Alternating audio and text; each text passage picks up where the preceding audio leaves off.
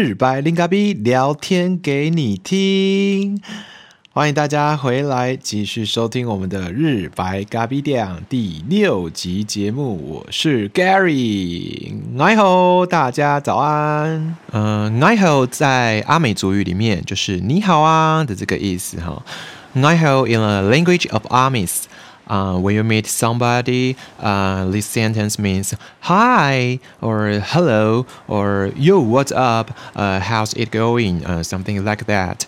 呃，为什么我要突然讲英文啊？因为， 嗯，我的 podcast 有一个后台管理的平台，然后它里面就有提供一些，比如说你的听众的分布啊、地区分布啊，或者是热门的时段在什么时候，然后就发现，哎，我有百分之二十五趴的听众是来自 United States，我就觉得哇哦，好好好好好开心，好特别，好兴奋哦，对，所以想说。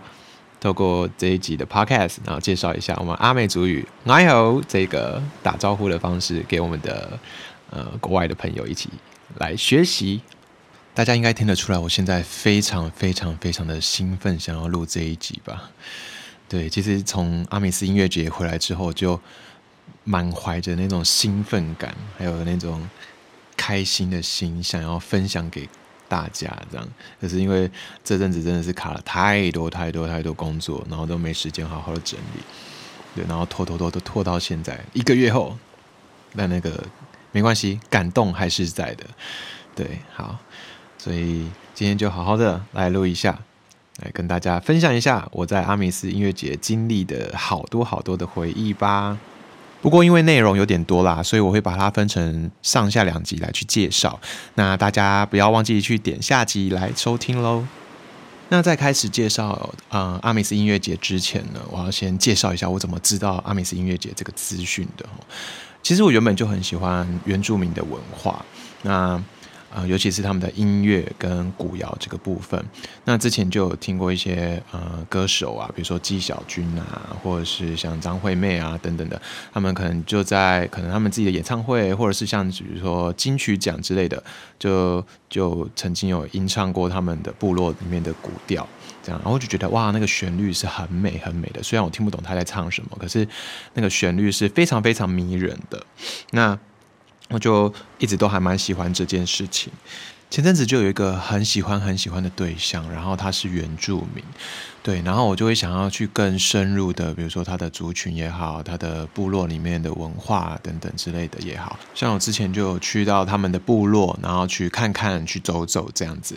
刚好很巧的是，就是突然某一天，同我同事就问我说：“哎，有一个阿米斯音乐节，你要不要去啊？”我就说。那个是什么东西？因为我从来没听过，然后也不知道他在做什么。他就说，啊他就是一个台东都兰的阿美族部落的族人，然后去举办那个呃音乐节，那你可以上网去看一下。然后就听到这个讯息，我就回家去 Google 去上网看一下。那那时候我也不知道这是什么，所以我就很单纯的就搜寻阿米斯音乐节，我也没有去看影片啊，或者是他的脸书专业等等，什么都没有。我就看到一个。赞助的那个页面，我就点进去看。这个这个音乐节目前在募资，诶，我想说怎么这么特别？就是音乐节要募资这件事情，我想说发生什么事了呢？就点进去看一下。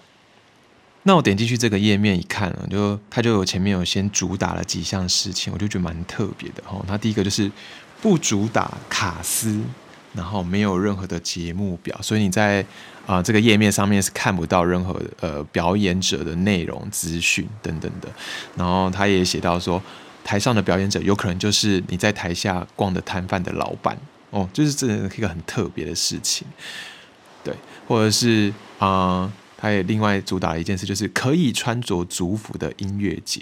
我想说，哇，这个是什么音乐节？太酷了吧！对，然后我就继续往下滑，我想说。到底为什么他需要募资呢？如果说真的这这么好玩的话，那我就往下滑，滑到一段，就他就有说哦，因为过去因为疫情的关系，COVID-19 的关系，所以这个这个音乐节已经停办了三年。那我们的主办人苏明恩苏明，他也因为这样，他的演艺事业就停摆了很久。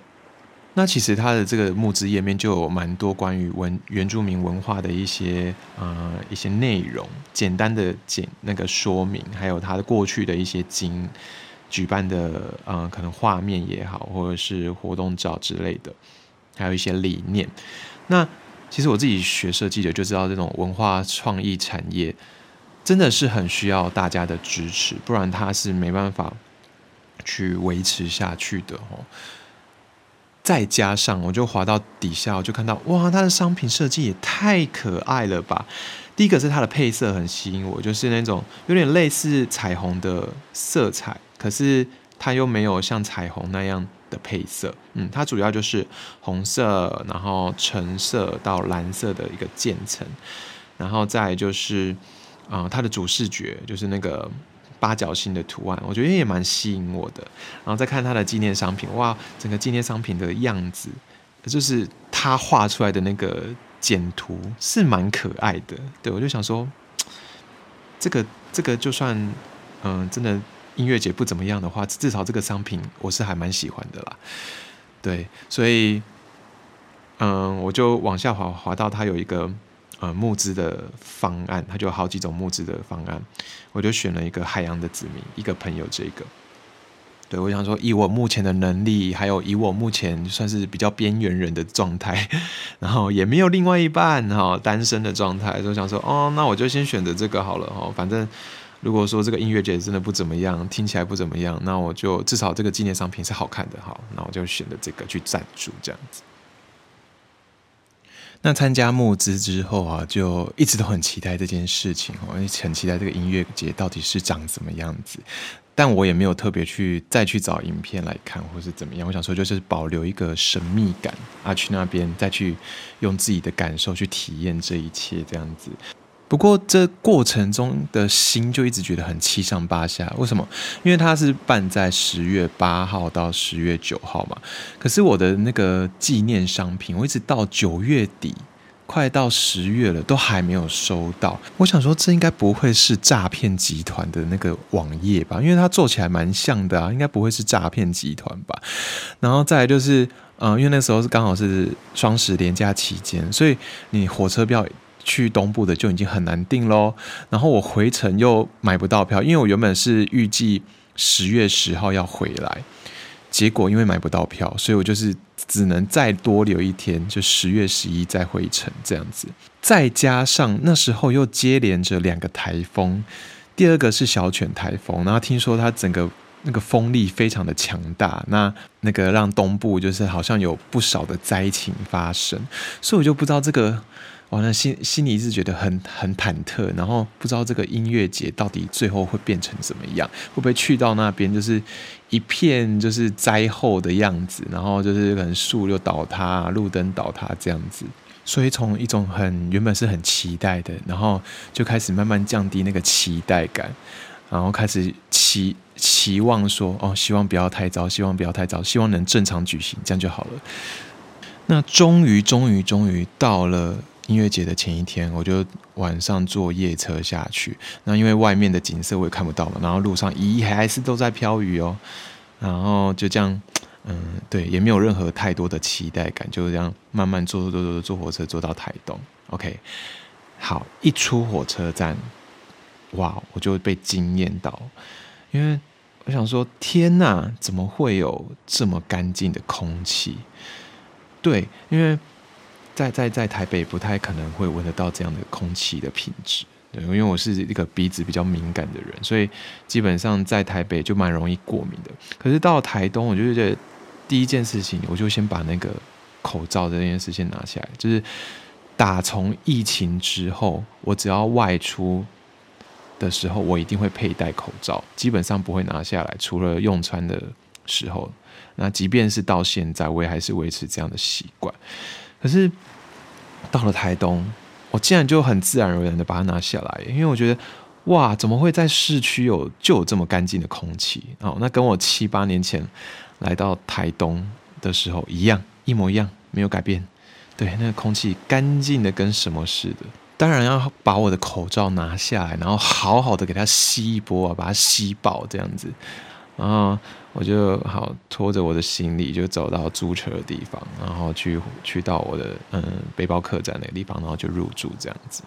那我就这样睡到自然醒啊，因为音乐节是中午才举行哦，因为很特别的音乐节，就是睡到大家一定要睡到自然醒，睡到饱，再再去开始参加我们的音乐节这样子，一切都是非常的 chill。对啊，我早上就先去其他地方晃一晃。然后我就在前往都兰的路上，我就看到，哎，真的台东是受伤的耶？为什么？台风台风过后啊，那个呃强劲的风已经把，比如说像路树啊、路灯都吹倒了。然后你可以看到旁边的山坡底啊，其实那个土地都是裸露的，那可能连树根都被翻起来什么的，有的没的。然后虽然没有像那个土石流这么夸张哈，把那个土石都淹那个盖到道路上面，可是你可以看到，就是道路两旁的呃路树也好，或者是房屋建筑物，可能都有一些破损。那土地真的是受伤的很严重了。可是很神奇的是，我不会觉得这一切很可怕，也不会觉得说就是很触目惊心这样子。很奇怪，那个当下的感觉非常奇怪。我反而是觉得，哦，大自然的威力真的是令人尊敬，就是它真的是拥有无比的力量。那我们应该好好的去尊敬它，去爱护它。那当下的感受反而是一种相信，相信什么？我觉得大自然会好好的自己去疗愈它自己，我们不需要太为它担心，这样子。所以当下对那种大自然的呃呃氛围是一种敬仰，一种敬重的那种感觉。那接下来呢，就要好好的来介绍一下我们的阿米斯音乐节。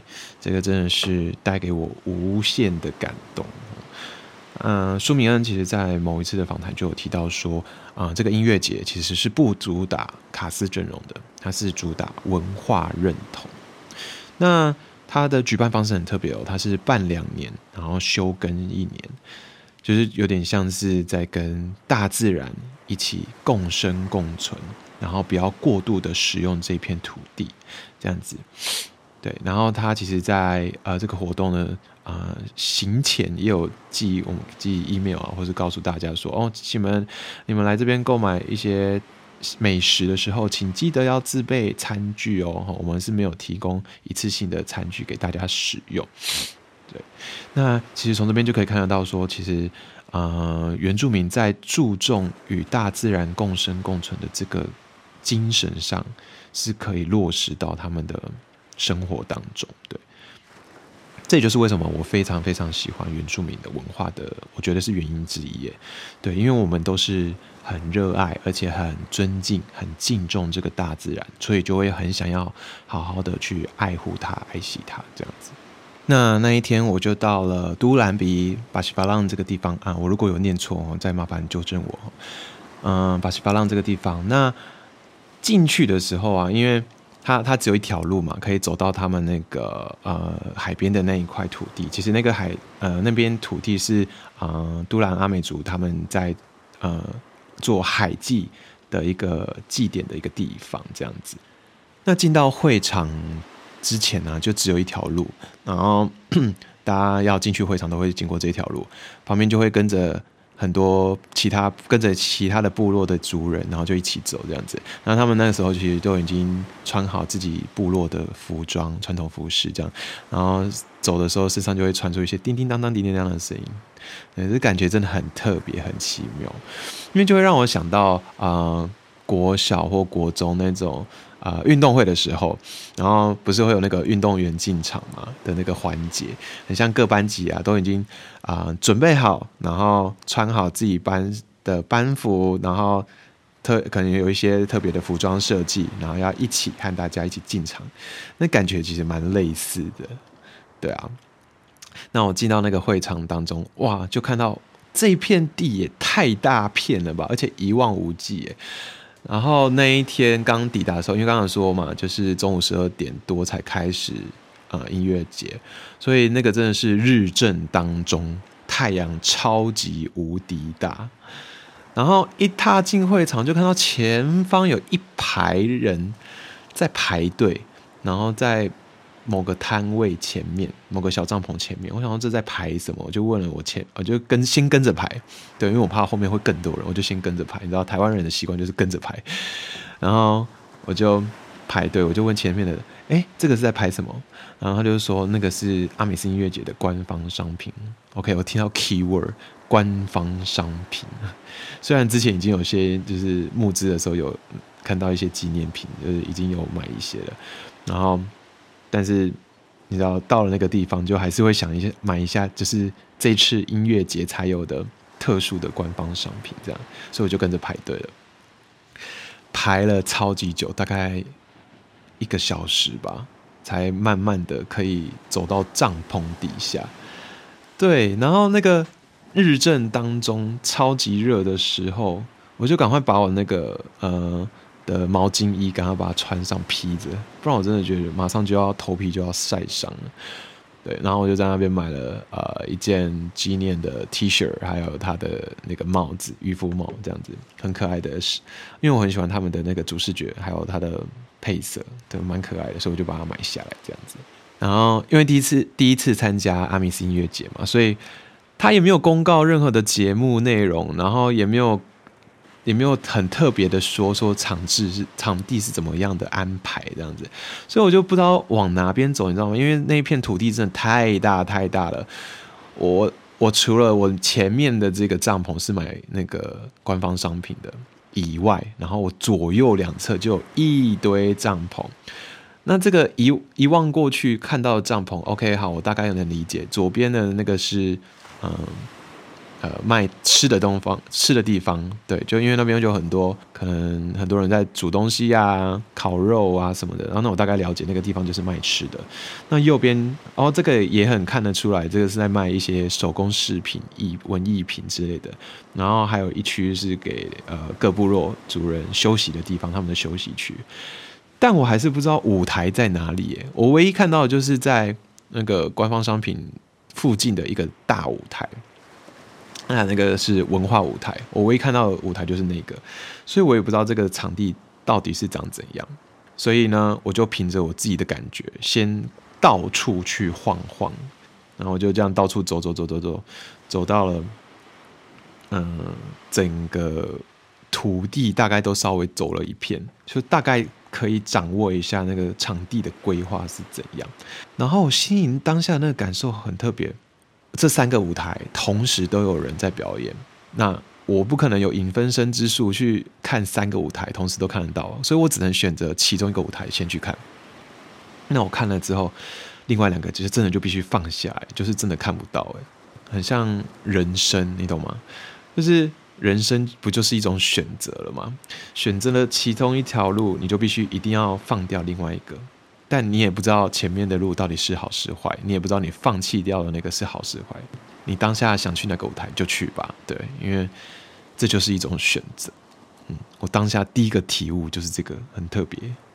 那稍微绕了一圈，就大概知道说，哦，总共有三个舞台啊，分别是文化舞台，哦，就是刚刚说的那个。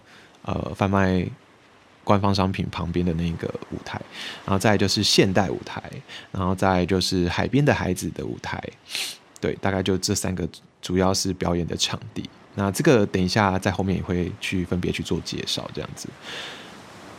好，刚刚有说到就是跟着感觉走嘛，跟着当下的感觉走。那我当下的感觉是什么？因为那时候是日正当中，所以当下的感觉就是好热哦。然后又好饿哦，因为正中午啊，所以我就想说，不行，我一定要赶快先去买个东西吃，填饱肚子，然后再去一个阴凉的地方待着休息一下，这样子。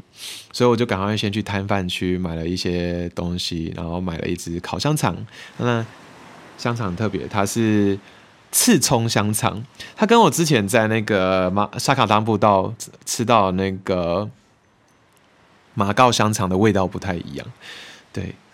然后，啊，还有买一些其他的东西，我就把它带着，然后去到了一个很特别的小角落。我没有去那三个主舞台，因为那三我三个主舞台基本上是没有遮蔽物的，对，所以我就先没有往那三个舞台去走啊，因为刚好他们也还在彩排，所以我就没有特别过去。我反而到了一个地方，我就看他招牌写着“文化小教室”，还有“部落电影院”。看到这个招牌，然后再看一下场地，我没有其他任何的想法。我也不知道他在干嘛，我就很自然的走进去，因为它上面有一个非常大片的遮蔽物，下面看起来蛮凉爽的，所以我就去那边待着。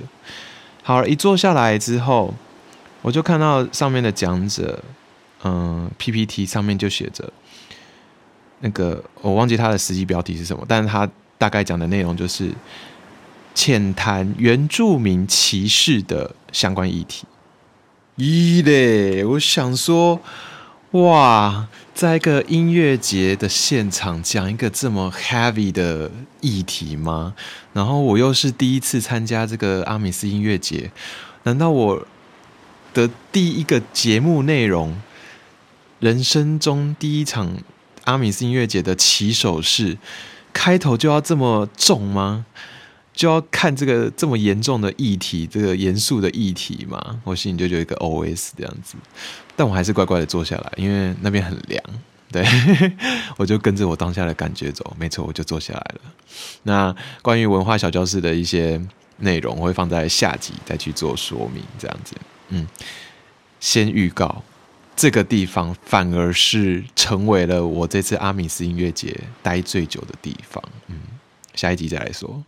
那刚刚那个歧视的议题讲完了，主持人就说：“哦，我们现在文化主舞台要准备进行我们的升旗仪式，那请所有人都往那边移动，这样子。所以其他两个舞台都停止暂停表演，然后所有的游客也都开始往文化舞台去集中，这样子。那你就会看到远方就集中了很多，嗯。”集合了所有呃来自各个地区部落的族人在那边准备等待进场。那进场很特别，就是他们都会刚刚有说很像运动员进场，呃，他们都穿着自己部落的族服，然后经过司令台，然后司令台的司仪也会告诉大家说，哦，这是来自哪个部落的呃人啊？那他们跟大家挥挥手打招呼，这样子对。那除了大部分都是阿美族部落的族人来参与之外，也有邀请其他，像是比如说排湾族啊、卑南族啊、赛德克族啊、撒奇莱雅族啊等等等等之类的。那也有邀请像是大溪地文化艺术的呃团队来这边一起做表演，这样子。对，那很酷诶，就是嗯。同样都是啊，因为来参加的大部分都是阿美族居多。那很酷的一点就是，虽然大家都是阿美族，可是各个部落的阿美族的服饰都还是多多少少有一些变化，有一些差异，有一些不太一样的地方。那就是各部落会有各部落自己的专属特色，很酷。我看到一个最有印象深刻的就是那个七角川部落，他们的那个羽毛啊。好美哦，真的，真的那个头饰是很漂亮的，白色的羽毛，然后又很大只又很长，这样子。我有点忘记它是来自哪一只国宝鸟的 国宝鸟类的羽毛。对，他说他那一只哈，我只记得他说他他有介绍说他那一只，然后一根羽毛要两百万吧，还是多少？反正就是呃那个价值蛮蛮不菲的这样子。对，那我之前就有听过一个说法，说以前那种传统的部落啊，其实比较没有所谓的这种国家的概念，那它比较像是，嗯，应该说一个部落，它基本上就可以算是一个国家，所以就算同样都是，比如说同样都是阿美族也好，可是同样都是排湾族也好，那在。阿美族跟阿美族之间，如果是不同部落的话，他们其实就是各自的国家，各自经营，有点像这样的一个概念。对，以前在还没有就是整个台湾是一个国国家这样的一个概念的时候，那一个部落其实就是有点像是一个国家这样子。那天来的部落啊，大概将近快五十个部落来，所以来的族人蛮多蛮多的。然后你就会看到各个部落都穿着自己呃部落的服族服，然后去展现他们的活力，展现他们的特色。那都兰部落的族人呢，啊升旗的时候，他们就一起唱都兰国的国歌，然后啊都兰部落的头目也就很欢迎大家来到都兰国玩。然后欢迎大家来来到那个阿米斯音乐节这样子。然后他就说了一句名言，叫做“没有喝酒，没有朋友；很多喝酒，很多朋友。”对，这就是。很有趣，下次我真的要来喝一下。然后，因为我这次因为是骑租车来、骑车来的，然后住在市区，所以没有住在都兰附近，所以因为还要回去还要骑车，所以就不方便喝酒这样子。下次可能真的需要来喝一下哦。好，那在升旗仪式，我觉得最感动、最感动的那一刻，是我看到就是他们，嗯，原住民其实，在传统记忆很喜欢。做团舞，就是大家牵起手来围围成一个很大圈。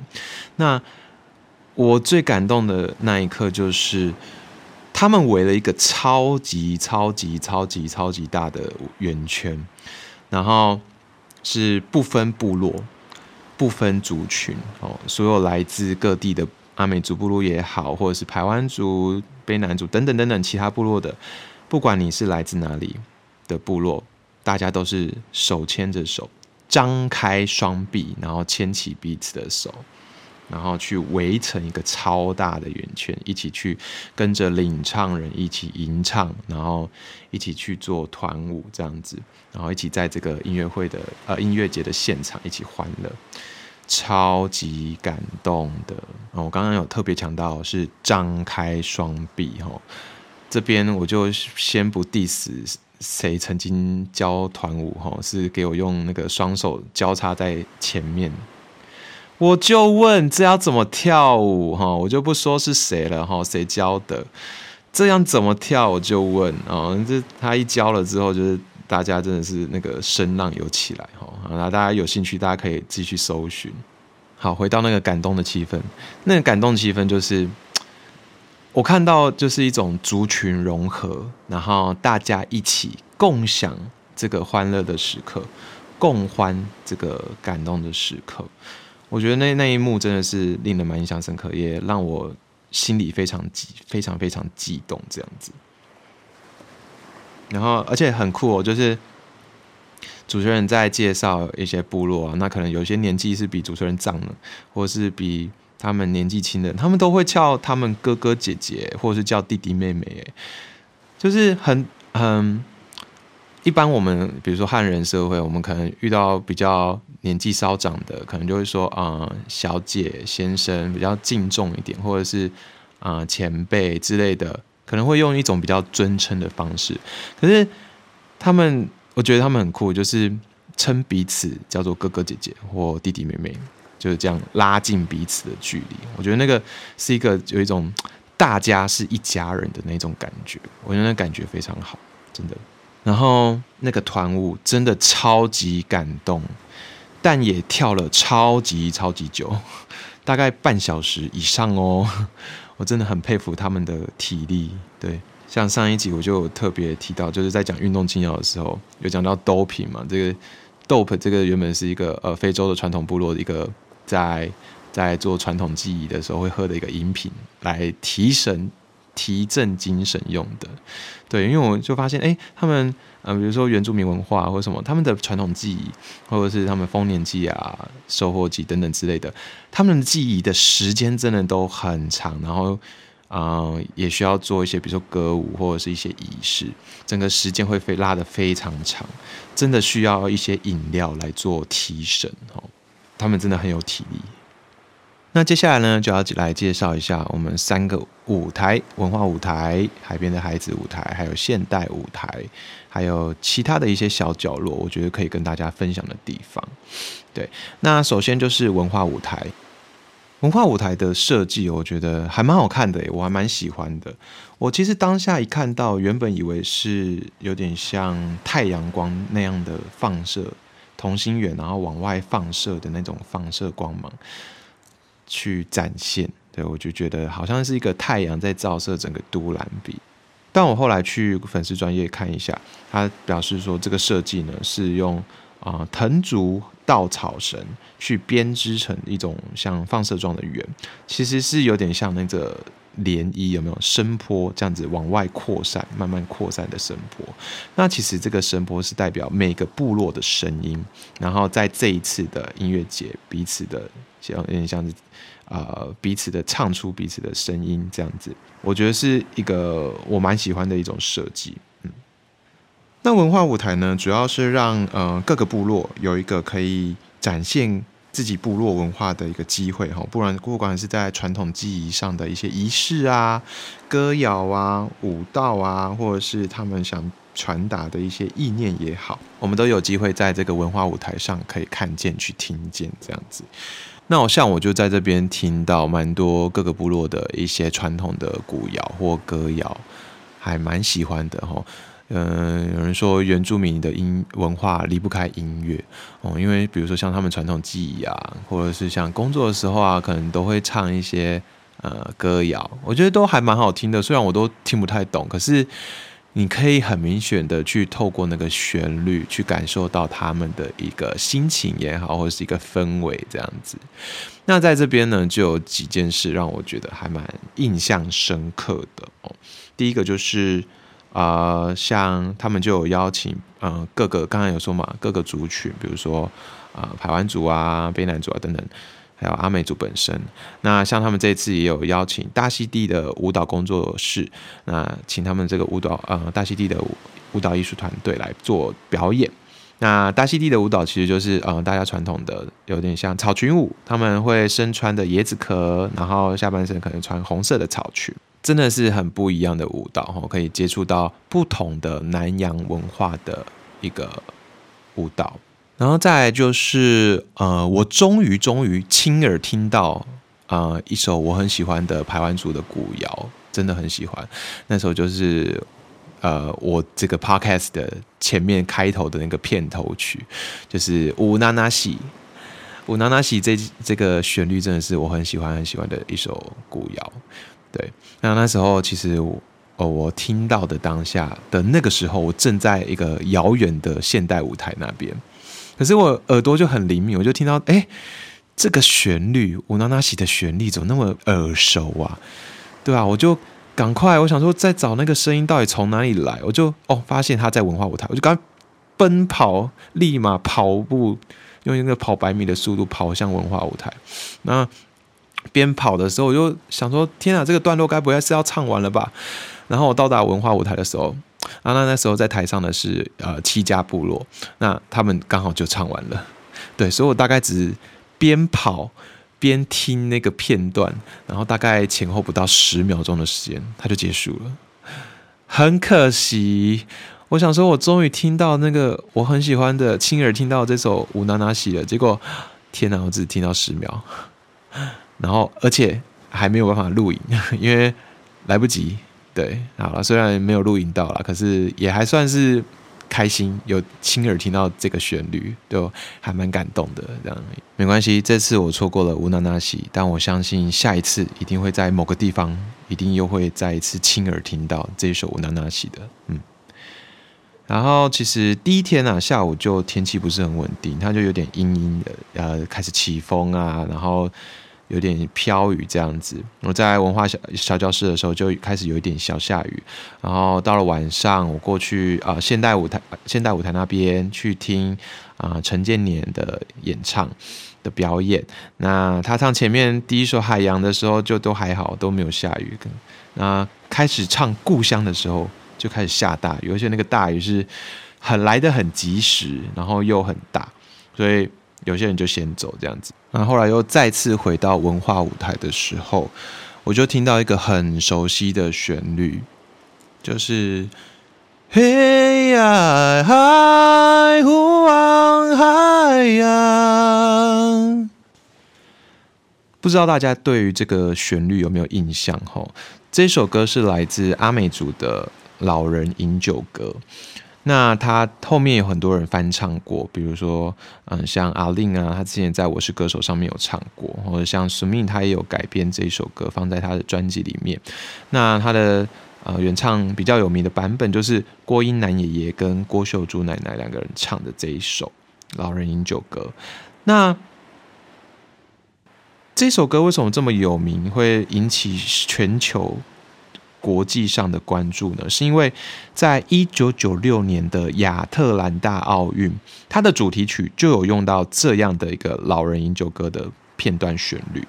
那其实它不是直接啊，亚特兰大奥运不是直接用这首老人饮酒歌，而是引用了德国乐团创作的一首歌，叫做《Return to Innocence》返璞归真。这一首歌当中，前面就有引用到老人饮酒歌的这个片段旋律，所以这首老人饮酒歌才会因此受到全球的关注。哦，是知道这这个片片段旋律是来自台湾的阿美族的音乐。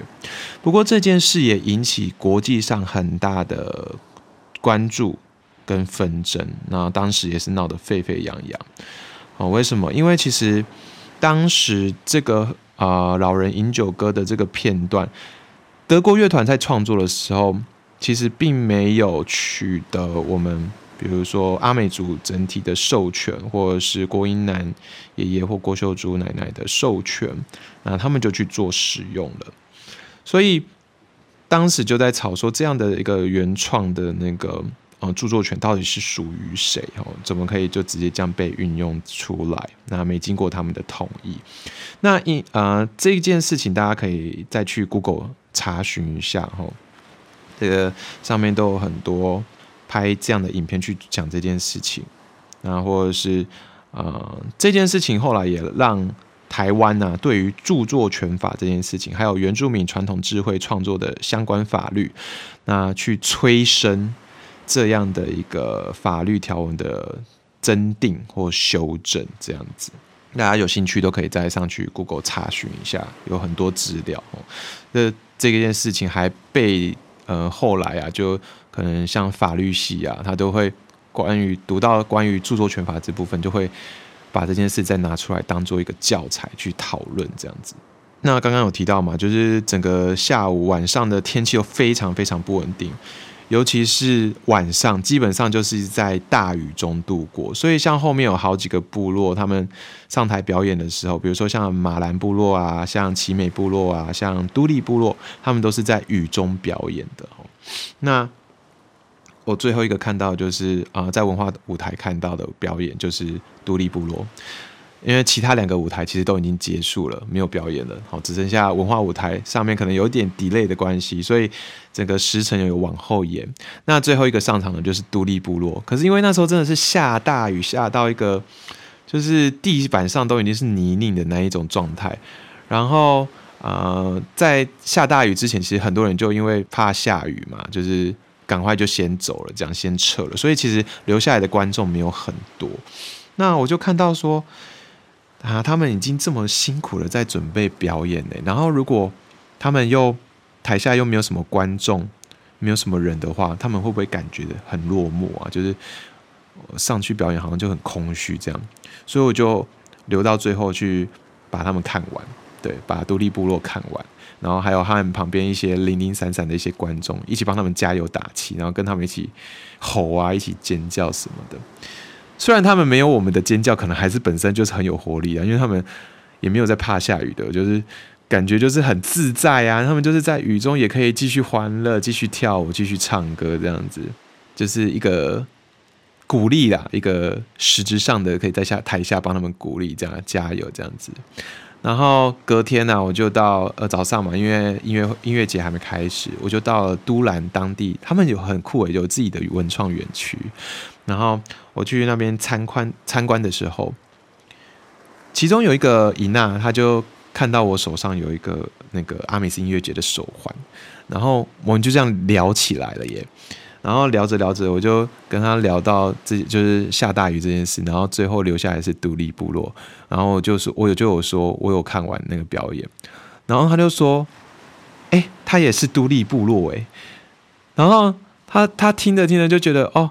他很开心，他就跟我说他很开心，我有留到最后看他们表演完，他觉得就是很就就甘心没这样子，对啊，所以这件事让我也蛮印象深刻，就是很巧诶，这个缘分真的是不知道为什么就这样安排，我隔天到文创园区，然后还碰到杜立部落的姐姐，然后还跟我说跟我说这件事情，还跟他讨论这件事情，对啊，然后他就说很开心我有留到最后，这样子很特别的一个回忆。那再来呢，就是海边的孩子这个舞台，那它是在那个美食区旁边，然后它舞台前方有一个很漂亮、很漂亮的装置艺术，在正上方，它是用那个晶莹的流苏，然后去做的一个装饰设计艺术，我觉得它好漂亮、好美哦。因为它还会，就是风吹的时候，它还会发出那个刷刷刷刷刷刷，有那个有点像海浪那样的声音，就是很漂亮、很美，然后又一个很 chill 的一个氛围。那这个海边的孩子，他是提供给啊原名创作者、原名的音乐创作者一个展演的机会哈。他们可能不太没有像呃一般华语流行音乐线上歌手这么的。呃，知名，可是，嗯，这个舞台他就邀请了很多这这呃很多的原名创作者，让他一起来分享他们的创作。那其实不管是他们用主语创作还是华语创作，我觉得他们嗯的音乐都是有一种生命力在里面的。那个真的是实际去听去感受，你才会。有办法知道我在讲什么的，那在这边听音乐啊就很 chill。为什么？因为就是你可以席地而坐，然后旁边刚好又是美食区，你就可以去买个食物啊，然后在这边铺个野餐垫就坐下来，然后听着音乐，吹着海风，然后头上会发出那种海浪声刷刷刷的声音。那舞台很小没关系，但是前面还有。一区摇滚区，你想摇你想摇起来的话，你还是可以去前面的。对，那在这边呢，不得不提到一个男团，我真的是在这边被他们完完全全的圈粉了，那就是我们的开心男团黑旋风，他们是一个卢凯族加排湾族的组合，然后他们自诩为开心男团，因为他们就是希望带给大家欢乐，大家开心这样子。然后我觉得他们很厉害，他们不管是自己的创作，或者是到那个嗯部落卡拉 OK 的组曲、经典组曲，然后再加上他们自己本身的唱功，又是很实力派的。真的是就又会唱又会带动气氛，然后又会主持的男团，真的是人如其名，就是非常的。我在台下就听得超级开心，然后就跟着他们一起嗨。可是他前面摇滚区已经挤了太多人，根本没办法再挤进去了，所以我就只好在后面比较后面的地方跟着一起嗨。真的是那边真的是光听到那个主曲，真的就是很很开心诶，因为就是完全就是我的菜呀。他唱了很多哦，比如说像叶爱玲小姐的《我心已打烊》，就是那首《我心已打烊》，我心已打烊，我心已打烊。好，或是像刘文正的《太阳一样》，就是那个爱情，爱情，爱情，爱情像太阳。或是像那个欧阳菲菲的那个热情的沙漠，我的热情啊，好像一把火啊的这一首，对，真的完完全全就是我的菜耶。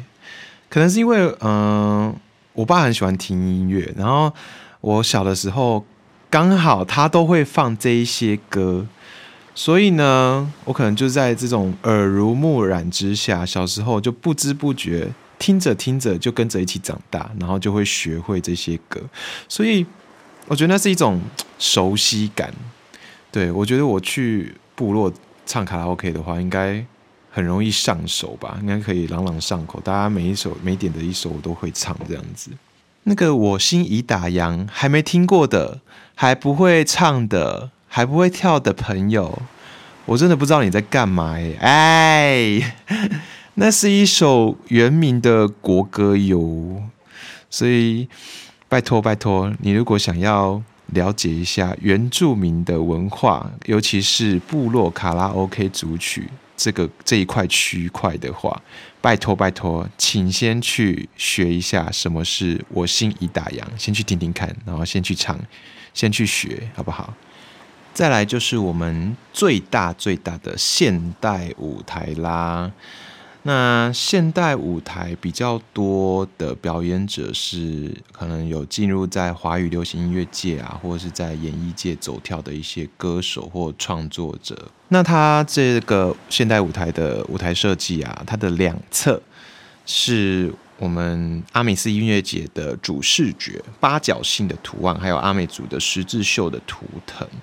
然后很特别的是哦，那个书名有特别介绍，他说这个舞台旁边的刺绣，它不是那个传统的嗯大型的印刷输出这么简单而已，它是结合都兰当地的工艺团队密麻案，然后他们直接刺绣在布幕上面，所以它每一条的那个线都是实实在在的绣线。超级厉害，而且是真的很漂亮，灯光再打下去，真的是不得了。那我在这边就听到了蛮多歌手，然后他们演唱的一些歌曲，我都蛮喜欢的哦。比如说像我很喜欢听，呃，那天陈建年也有来，那他唱的《海洋》，我超喜欢这这一首《海洋》的。那我现场听他的唱功还是很厉害，我觉得跟他。刚开始出专辑的那时候没有差很多诶，他说他的唱功还是很厉害，对。然后呃，音乐节的隔天结束的隔天，十月十号，呃，十月十一号。我就还有去台东市区他的呃南王部落那边，就是外围稍微参观一下这样，然后就经过一个地方，就是南王部落的传统文化中心、文化活动中心，它旁边就有一个题字，就写了县长陈建年。哇！我当时候就以为哇，陈建年太厉害了吧，又当歌手，然后又当县长，会不会太猛了？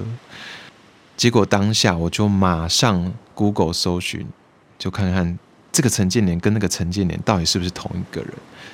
然后查完资料才发现，哇，不是同一个人啦！艾莎，误会大了哟，就不是同一个人，他是另外一个。然后他那个维基百科还特别写哦，陈建年。挂号音乐人还是陈建年挂号政治人物，对，因为真的是同名同姓，好不好？不要误会了，真的。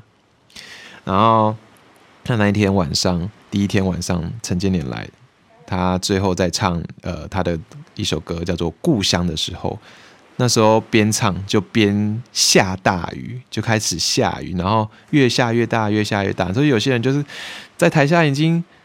hold 不住了，盯不住了，然后就撑着雨伞就先走了。然后有些人就还留下来继续把它听完。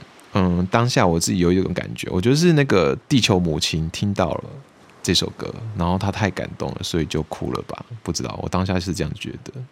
然后隔天中午就放晴了。隔天其实一整天都天气很好，就是天气是很阳光超大，然后也没有什么乌云这样子。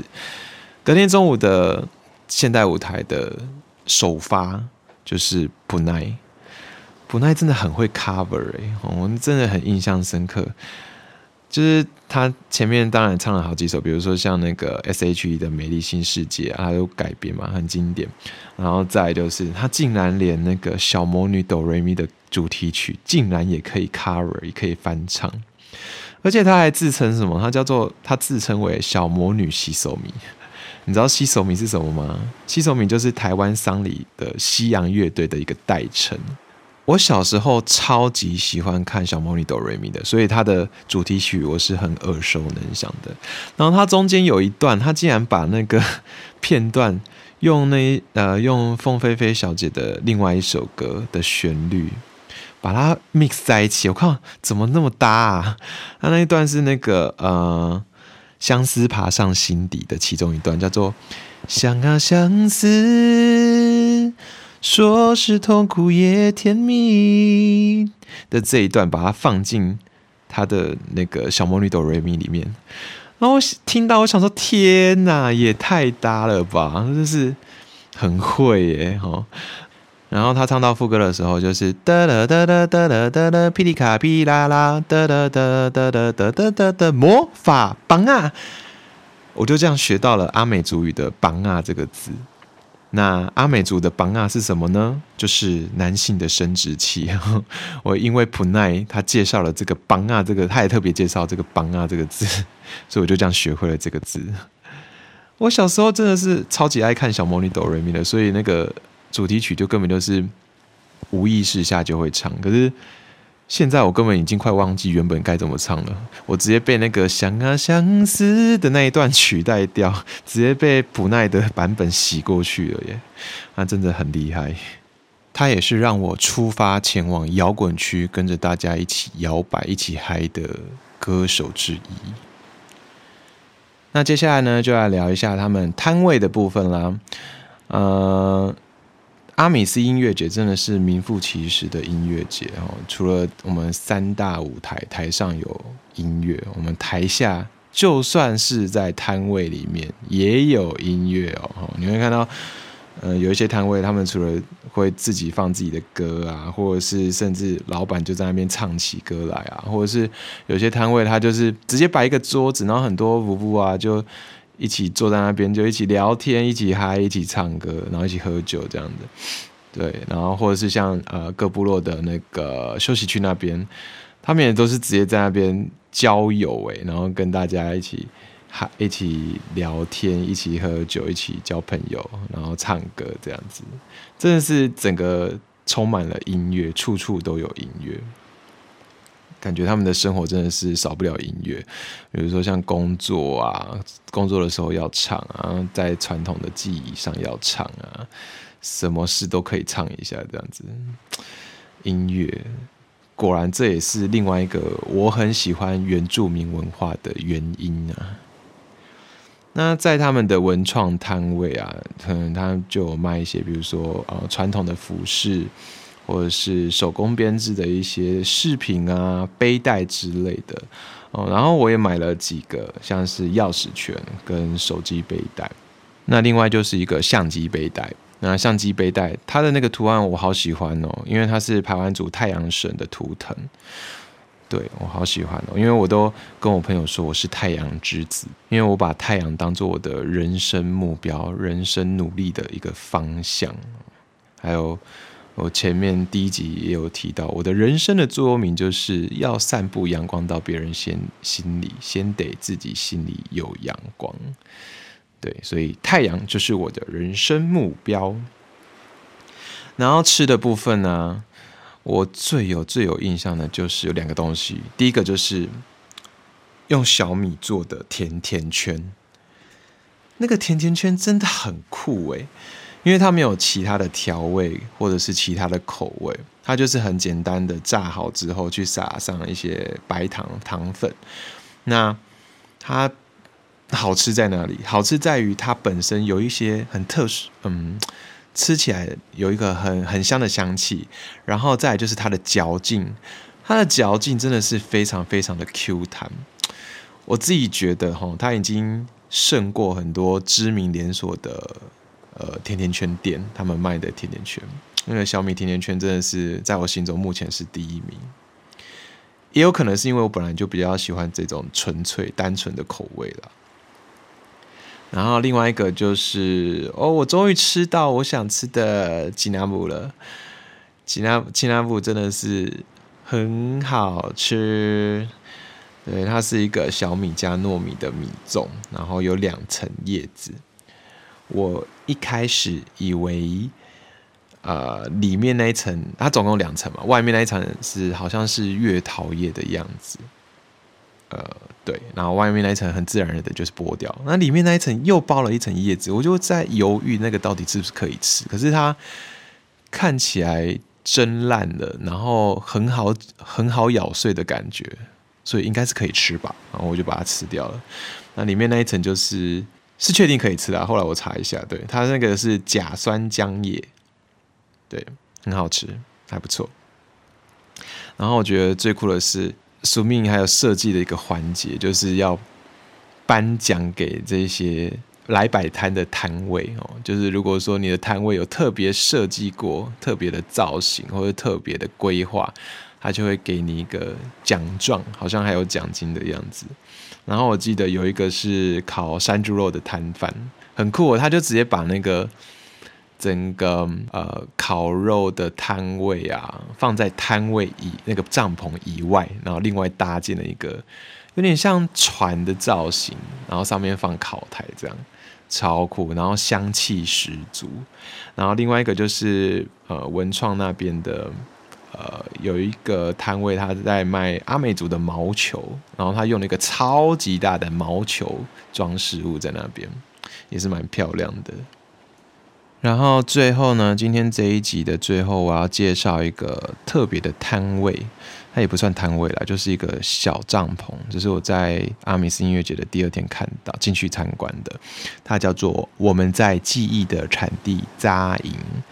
那它这个地方是由国立台湾历史博物馆跟文化部的国家文化记忆库来合作去弄的一个展览哦，小型的展览。然后它弄在帐篷里面，很酷。然后它又提供一些线上的资源哦。去可以去阅览，那我有去逛了一下那个国家文化记忆库里面，它它现在有二点零的版本哈，所以你如果你们想要用这样的资源，你可以上网打 Google 查询。国家文化记忆库二点零里面会有比较多资料哈，比原本的版本还有更多资料。那它里面就有提供一些部落的耆老哈，一些布布他们口述的一些故事，或者是一些传统文化的一些相关资讯。那比较多，还蛮多是一线访问的一些记录哦。那他就在一个小小的帐篷里面去做这样的一个呈现。那一进去就可以看到哇，他用呃。很多有有一进就看到，就是前面有一堆草，我就想说这些草是什么哦？它就是阿美族都兰部落传统制作酒曲的一个药草。那什么是酒曲？它就是一种天然酿酒的酵母，那它需要用很多药草去制作。那因为这里的气候的关系，哈。呃，小米比较不容易种植，反而是糯米比小米还比较容易种植。所以其实都兰这边的传统酒是用糯米酒，而不是用小米酒哦。这也是一个刻板印象，不是所有的原住民都是用小米去酿酒的，那么也不一定都是喝小米酒。嗯，各个地区它的气候不一样，所以用的材料可能就会不太一样。那像都兰这边就用用的是糯米。那还有就是它当当中有展现一些故事啊，或是一些文化资料库上面有一些的资讯，或是在都兰地区这边田野采访的一些故事，然后有录音档可以在现场提供给让你去收听，然后它也有耳机，你不用担心你没有耳机哈。像我就听一下，就是巴奈一个音乐音乐人，他在都兰糖厂的咖啡屋里面，然后他就去。啊，有人去采访他对于这间咖啡屋的一些想法，然后他就在里面分享一下哦，这间咖啡屋对这些音乐人来说到底是有什么样的一个影响跟地位存在。这个区块也是蛮有趣的哦，你可以透过这样的一个形式去更了解、更深入了解都兰这个地区的一些文化传统，或者是过去的历史的脉络。或者是一些过去可能曾经被记载的一些回忆记忆，都会采呃都会收录在这个小小的帐篷里面。这也是我觉得蛮酷的一种展览方式。啊呼，录到这边已经一个小时了哟。